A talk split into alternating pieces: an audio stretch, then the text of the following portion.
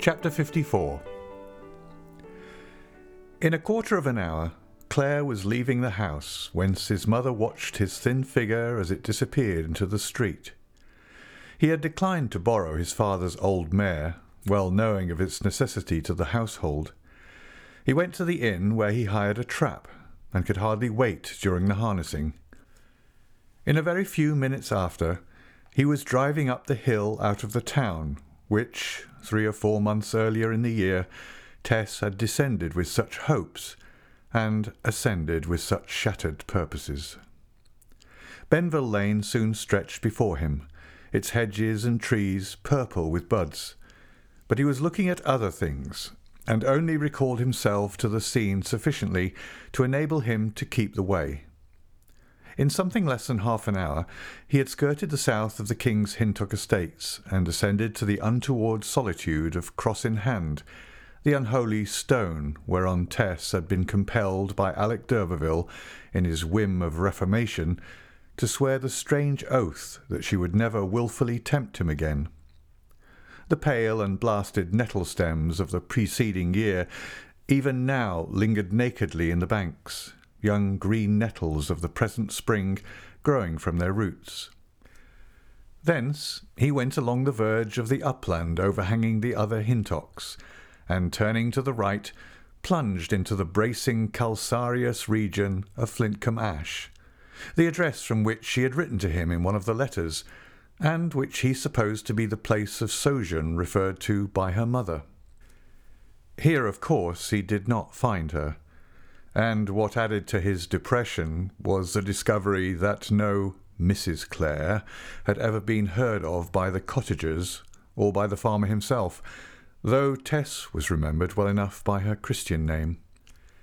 His name she had obviously never used during their separation, and her dignified sense of their total severance was shown not much less by this abstention than by the hardships she had chosen to undergo, of which he now learnt for the first time, rather than apply to his father for more funds. From this place they told him Tess Durbeyfield had gone without due notice to the home of her parents on the other side of Blackmoor, and it therefore became necessary to find Mrs. Durbeyfield. She had told him she was not now at Marlott, but had been curiously reticent as to her actual address, and the only course was to go to Marlott and inquire for it. The farmer, who had been so churlish with Tess, was quite smooth-tongued to Clare, and lent him a horse and man to drive him towards Marlott, the gig he had arrived in being sent back to Emminster, for the limit of a day's journey with that horse was reached. Clare would not accept the loan of the farmer's vehicle for a further distance than to the outskirts of the vale, and sending it back with the man who had driven him, he put up at an inn, and next day entered on foot the region wherein was the spot of his dear Tess's birth. It was as yet too early in the year for much colour to appear in the gardens and foliage. The so called spring was but winter overlaid with a thin coat of greenness, and it was of a parcel with his expectations. The house in which Tess had passed the years of her childhood was now inhabited by another family who had never known her. The new residents were in the garden, taking as much interest in their own doings as if the homestead had never passed its primal time in conjunction with the histories of others, beside which the histories of these were but as a tale told by an idiot. They walked about the garden paths with thoughts of their own concerns entirely uppermost, bringing their actions at every moment into jarring collision with the dim ghosts behind them, talking as though the time when Tess lived there were not one whit intenser in story than now. Even the spring birds sang over their heads as if they thought there was nobody missing in particular.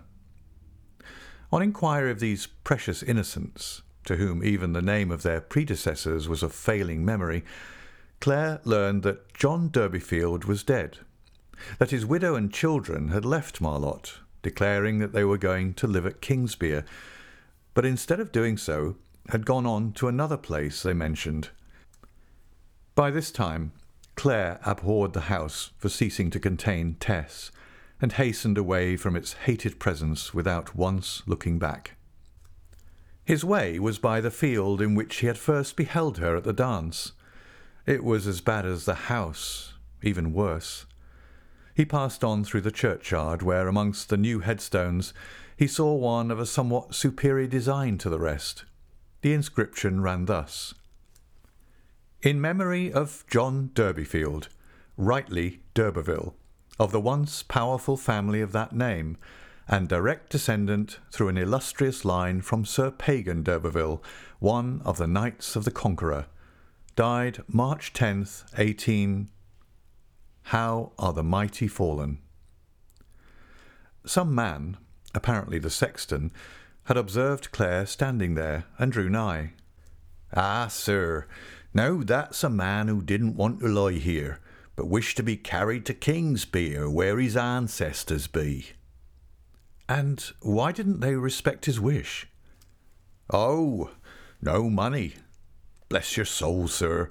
Why, there, I wouldn't wish to say it everywhere, but even this headstone, for all the flourish wrote upon her, is not paid for. Ah, who put it up? The man told the name of a mason in the village, and, on leaving the churchyard, Clare called at the mason's house. He found that the statement was true and paid the bill. This done, he turned in the direction of the migrants. The distance was too long for a walk, but Clare felt such a strong desire for isolation that at first he would neither hire a conveyance nor go to a circuitous line of railway by which he might eventually reach the place. At Shaston, however, he found he must hire. But the way was such that he did not enter Joan's Place till about seven o'clock in the evening, having traversed a distance of over twenty miles since leaving Marlott. The village being small, he had little difficulty in finding Mrs. Durbeyfield's tenement, which was a house in a walled garden, remote from the main road, where she had stowed away her clumsy old furniture as best she could. It was plain that for some reason or other she had not wished him to visit her, and he felt his call to be somewhat of an intrusion. She came to the door herself, and the light from the evening sky fell upon her face. This was the first time that Clare had ever met her, but he was too preoccupied to observe more than that she was still a handsome woman in the garb of a respectable widow.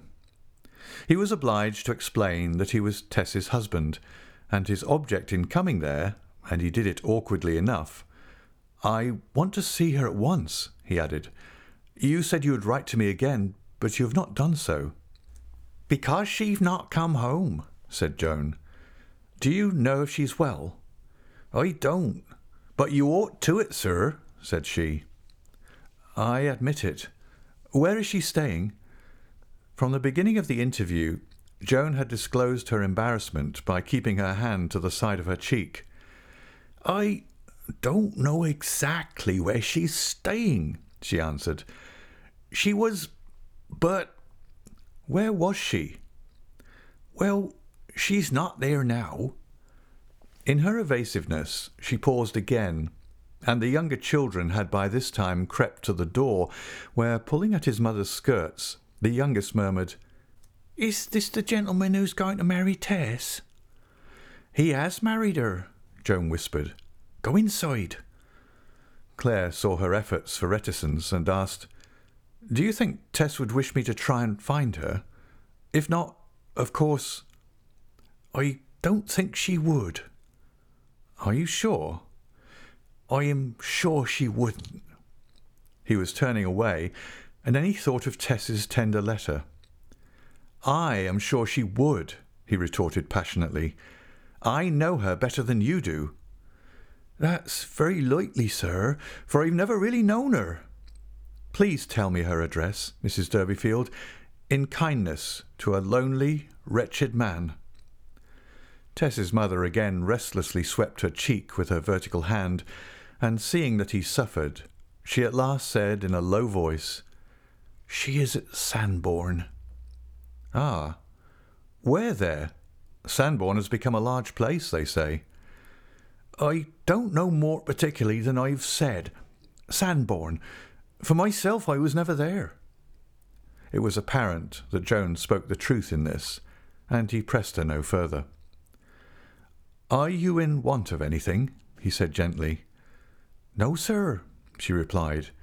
We are fairly well provided for. Without entering the house, Clare turned away. There was a station three miles ahead, and paying off his coachman, he walked thither. The last train to Sandbourne left shortly after, and it bore Clare on its wheels.